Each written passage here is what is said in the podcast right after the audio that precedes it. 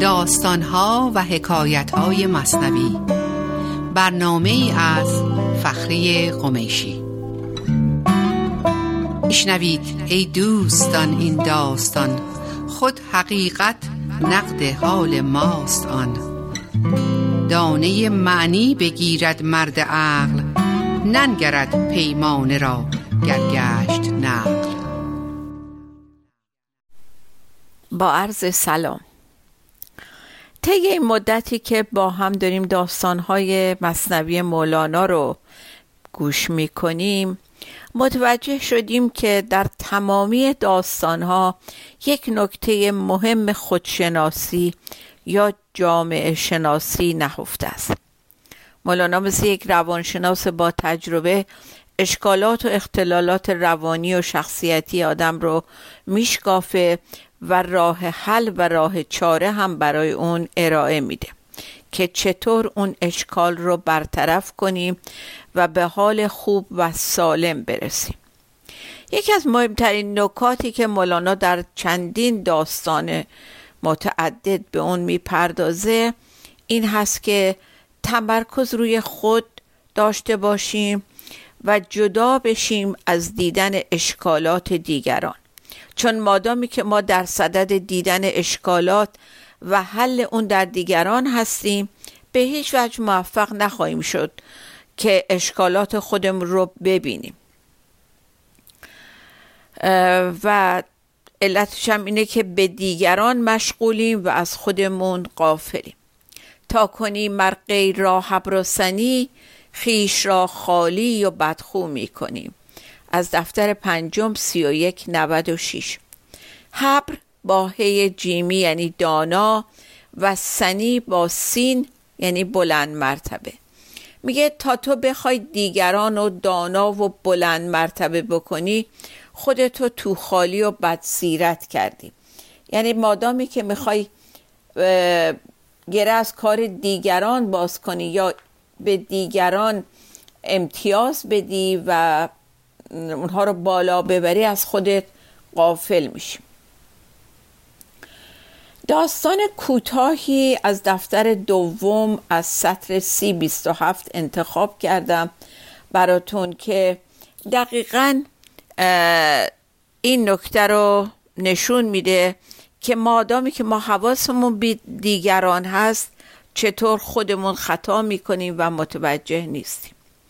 چهار هندو در یکی مسجد شدند، بهر طاعت راکع و ساجد شدند. میفرماید چهار هندو یا چهار نفر که هیچ فرق نمیکنه، هر یک از ما میتونیم یکی از اون چهار نفر باشیم، برای اعاده نماز وارد یک مسجد شدند. در مصرع دوم میگه بهر طاعت راکع و ساجد شدند، یعنی از برای اطاعت امر خدا به رکوع و سجود پرداختند که معنیش میتونه این باشه که همه انسانها در پی رسیدن به حق و رسیدن به اون فضای یکتایی هستند و سعی میکنن از هر راهی که شنیدند و دستور گرفتن و بلد هستند به این هدفشون برسن. راکع و ساجد شدن به نوعی سر تسلیم فرود آوردن که باز در شکل نماز مسلمان ها میدونین که صحبت از رکوع و سجود هست و این سر تسلیم فرود آوردن و بدون مقاومت و قضاوت در برابر اتفاقات یا همون قضا و قدر که زندگی پیش میاره حرکت بکنیم. هر یکی بر نیتی تکبیر کرد، در نماز آمد به مسکینی و درد. میفرماید که هر کدوم از این چهار نفر که شروع کردن نمازشون رو به یک نیتی تکبیر کردن، یعنی اقامه نماز بستن، آماده شدن که با پروردگارشون اتصال برقرار بکنن و از اون طریق وقتی که اونجا میگه در نماز آمد به مسکینی و درد، یعنی با نهایت اظهار نیاز و خضوع و خشوع به درگاه حق تعالی که به اون فضای یکتایی و عدم وصل بشن. مؤذن آمد زان یکی لفظی بجست، کی مؤذن بانگ کردی وقت هست.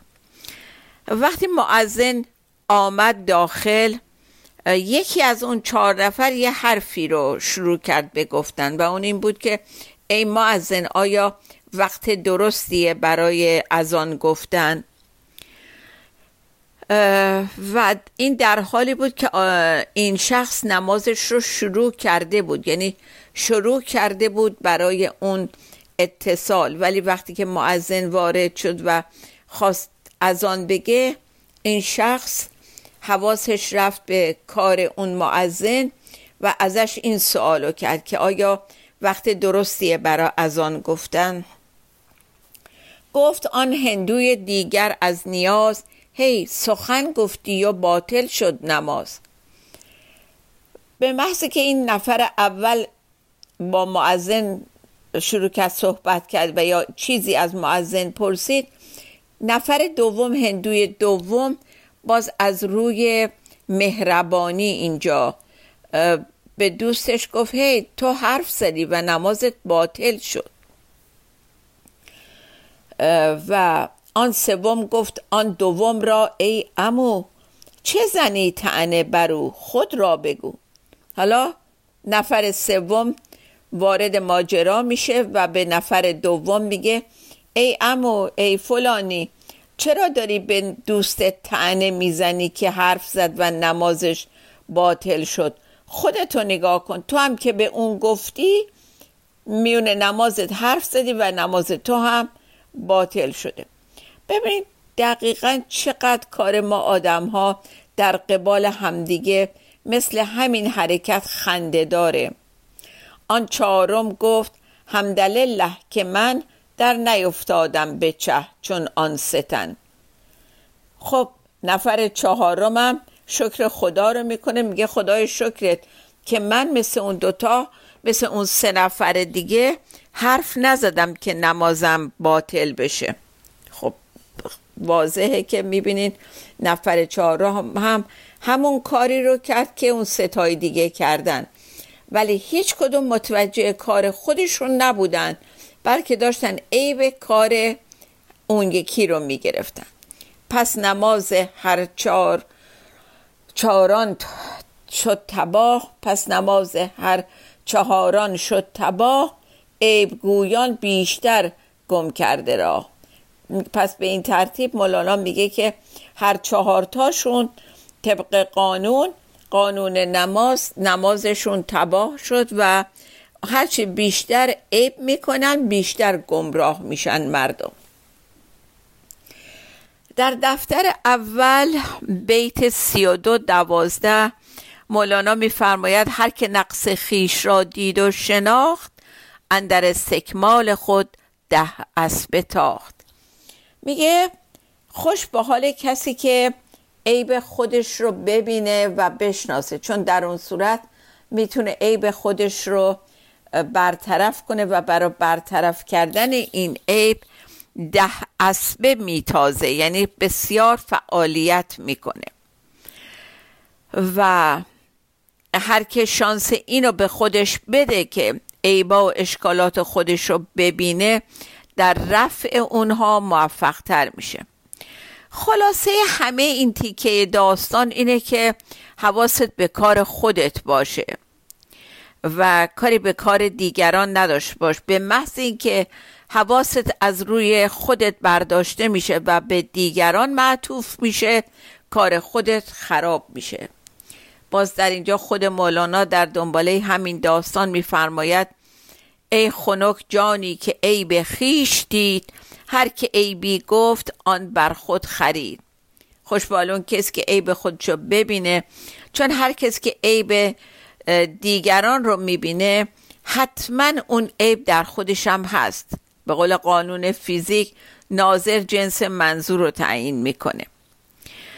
زان که نیم اوز عیبستان بوده است، وان دگر نیمش ز غیبستان بوده است.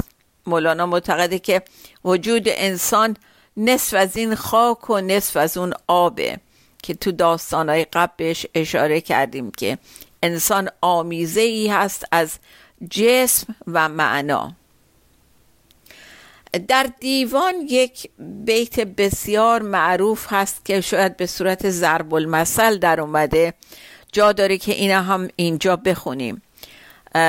در غزل صد و بیست و چهار میفرماید: بربند دو چشم عیب بین را، بگشای دو چشم غیب دان را، تا مسجد و بتکده نماند، تا نشناسیم این و آن را. میگه که مادامی که چشم عیبین داری، هیچ وقت نمیتونه چشمت به روی عالم غیب باز بشه و هنوز خوب و بد میکنی و بین مسجد و بتکده عیب اینو میکنی، حبل و سنی اونو میکنی، دائم در حال مقایسه و ایراد گرفتن از این و از اون هستیم. فکر کنم تا اینجا مطلب رو گفتیم. یک تنفسی بگیریم و برگردیم ببینیم مولانا چقدر قشنگ با ابیات دیگه دوباره سعی میکنه ما رو متوجه این موضوع مهم بکنه که در راه رسیدن به حضور و به اون عدم و اون فضای یکتایی، یکی از مهمترین کارهایی که میتونیم بکنیم اینه که به کار کسی کاری نداشته باشیم و همه نورافکن رو رو خودمون بندازیم و همه توجه به رفتار و حرکات خودمون باشه، بدون اینکه عیب دیگران رو جستجو کنیم، ببینیم و شکایت و گله بکنیم. با ما باشید تا قسمت بعدی داستان.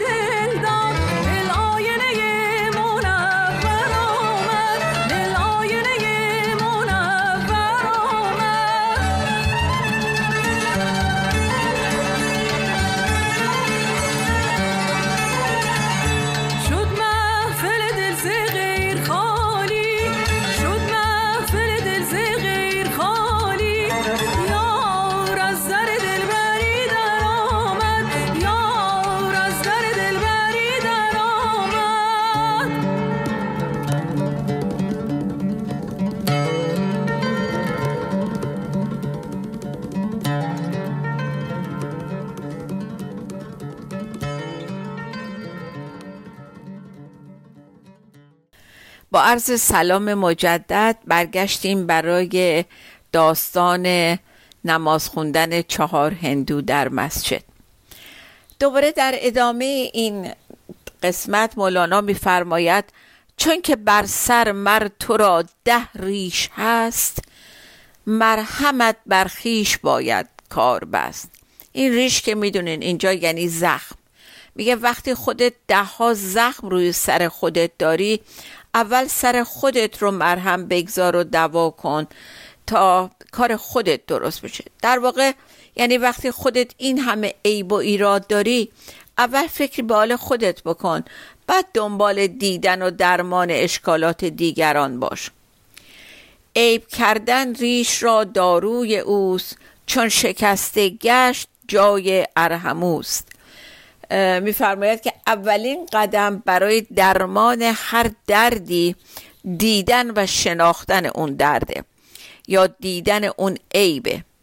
اینجا این ریش که منظورش زخم هست در معنی معنوی میتونیم بگیم اون ایرادا و اشکالات رفتاری و کرداری ما. میگه که اولین قدم برای درمان هر دردی دیدن اون درده یا دیدن اون عیبه و در مورد ما اعتراف به داشتن اون عیب و دیدن اون اشکال در خودمون هستش. مادامی که ما اصلا قبول نداریم که خودمون اون اشکال رو داریم، چطوری میتونیم اون رو درمان بکنیم و بهبود ببخشیم؟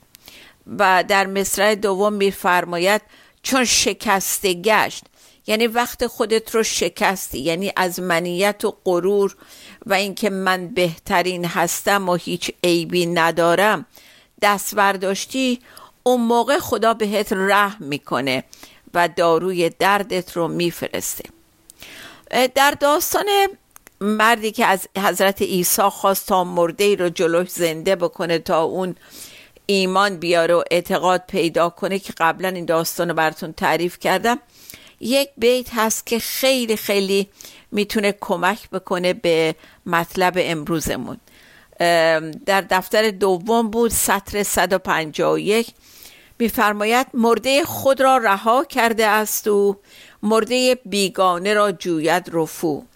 میگه که اونجا حضرت عیسی رو به خدا میکنه، میگه که این مرد احمق و نادان مرده خودش رو ول کرده، چسبیده به این مرده هایی که اصلا نمیدونه کیان و چیان. اون استخوان ها رو اصلا نمیدونست مربوط به کیه، فقط اصرار داشت که حضرت عیسی ورد بخونه به اون یا اون اسم اعظم رو بخونه به اون استخوان ها تا اونها زنده بشن. این مردک نادان غافل بود که خودش یه مرده متحرکه و به جای اینکه از عیسی بخواد تا روح اونو زنده کنه و تازگی بهش بده، با اصرار میخواست که اون استخونای پوسیده رو جان ببخشه بهش، در حالی که ما هم مثل اون در درجه اول باید به فکر روح مرده خودمون باشیم و از خدا طلبمون این باشه که ما رو به خودش زنده بکنه. در دفتر دوم سطر دویست و شصت و سه یه بیت داشتیم که در زمین مردمان خانه مکن، کار خود کن، کار بیگانه مکن. به فکر کارای ناتموم خودت باش ای انسان، به جای اینکه دنبال کار دیگران، اونم بدون اینکه از تو خواسته باشن بری. حواستو جمع کن، آیا اینجا و یا این کاری که داری انجام میدی برای درست شدن روح و روان خودته؟ آیا این کار تو رو از وابستگی و همانیدگی ها و همانیده شدن ها نجات میده، یا به اشتباه دنبال برطرف کردن عیوب دیگران هستی که در نهایت هم بیفایده است و هیچ نتیجه نخواهد داشت؟ تنها راهی که ما میتونیم برای اشکالات اطرافیان که دیدیمشون مؤثر باشیم اینه که رو خودمون کار کنیم. وقتی ایرادای خودمون رو از بین بردیم، اون تششعات خوبی که از رفتار درست و طرز فکر درست ما ساطع میشه روی دیگران اثر میگذاره و متوجه میشیم که رفتار بد دیگران هم کم کم عوض شده، بعضی خصوصیات بد دیگران هم عوض میشه. به عنوان مثال میخوایم این درس رو بدیم یا این عیب رو در اطرافیانمون دیدیم که زیاد سوال میکنن، یا به قول خیلی خودمونی‌تر در باره اطراف خودشون خیلی تجسس و فضولی میکنن. خب به جای اینکه بخوایم بهشون بگیم شما چرا تو کار دیگران فضولی میکنی، مواظب به خودمون باشیم که هیچ وقت سوالی که مربوط به ما نیست از کسی نپرسیم و رفته رفته اطرافیانمون متوجه میشن که خیلی جالبه، ما وقتی با این شخص هم صحبت هستیم هیچ وقت این شخص از ما سوالی نمیکنه که ما ناخواسته مجبور شیم جواب دروغ به این آدم بدیم، چون چیزی میپرسه که من دلم نمیخواد جوابشو بدم. بنابراین سعی میکنم یک واقعیتی که میخوام پنهان بکنم به اون نگم و به شکل نادرست جوابشو بگم یا به طور دروغ جوابشو بدم. و چون این آدم این کارو نمیکنه، من میبینم این خصوصیت رو، سعی میکنم خودم هم از دیگران سوالی نکنم که طرفمون رو وادار بکنه به دروغ گفتن و جواب غیر واقع دادن. خب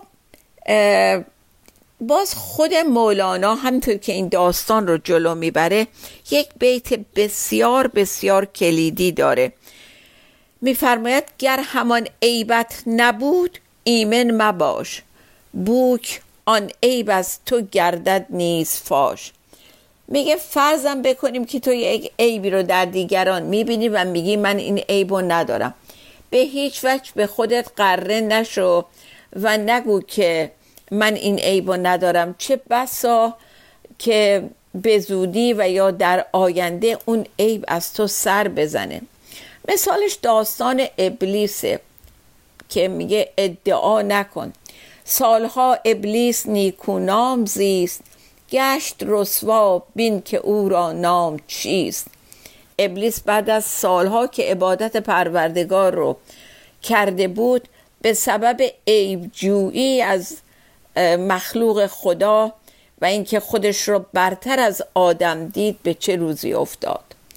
در جهان معروف بود علیای او، گشت معروفی به عکس ای وای او.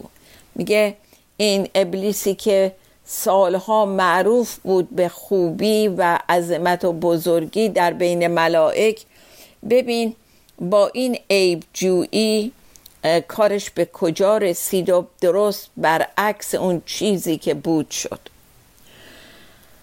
و باز در ادامه مولانا میفرماید لا تخافو از خدا نشنیده ای، پس چه خود را ایمن و خوش دیده ای. لا تخافو یعنی نترسید. میگه نشنیدی در پیغام های خدا که فرموده نترسی؟ وقتی که پروردگار میگه به مؤمنان میگه نترسین، یعنی یه چیزی برای ترسیدن وجود داره. پس مؤمنان بایستی حواسشون رو جمع بکنن و جوری عمل بکنن که اون اتفاق براشون به وجود نیاد.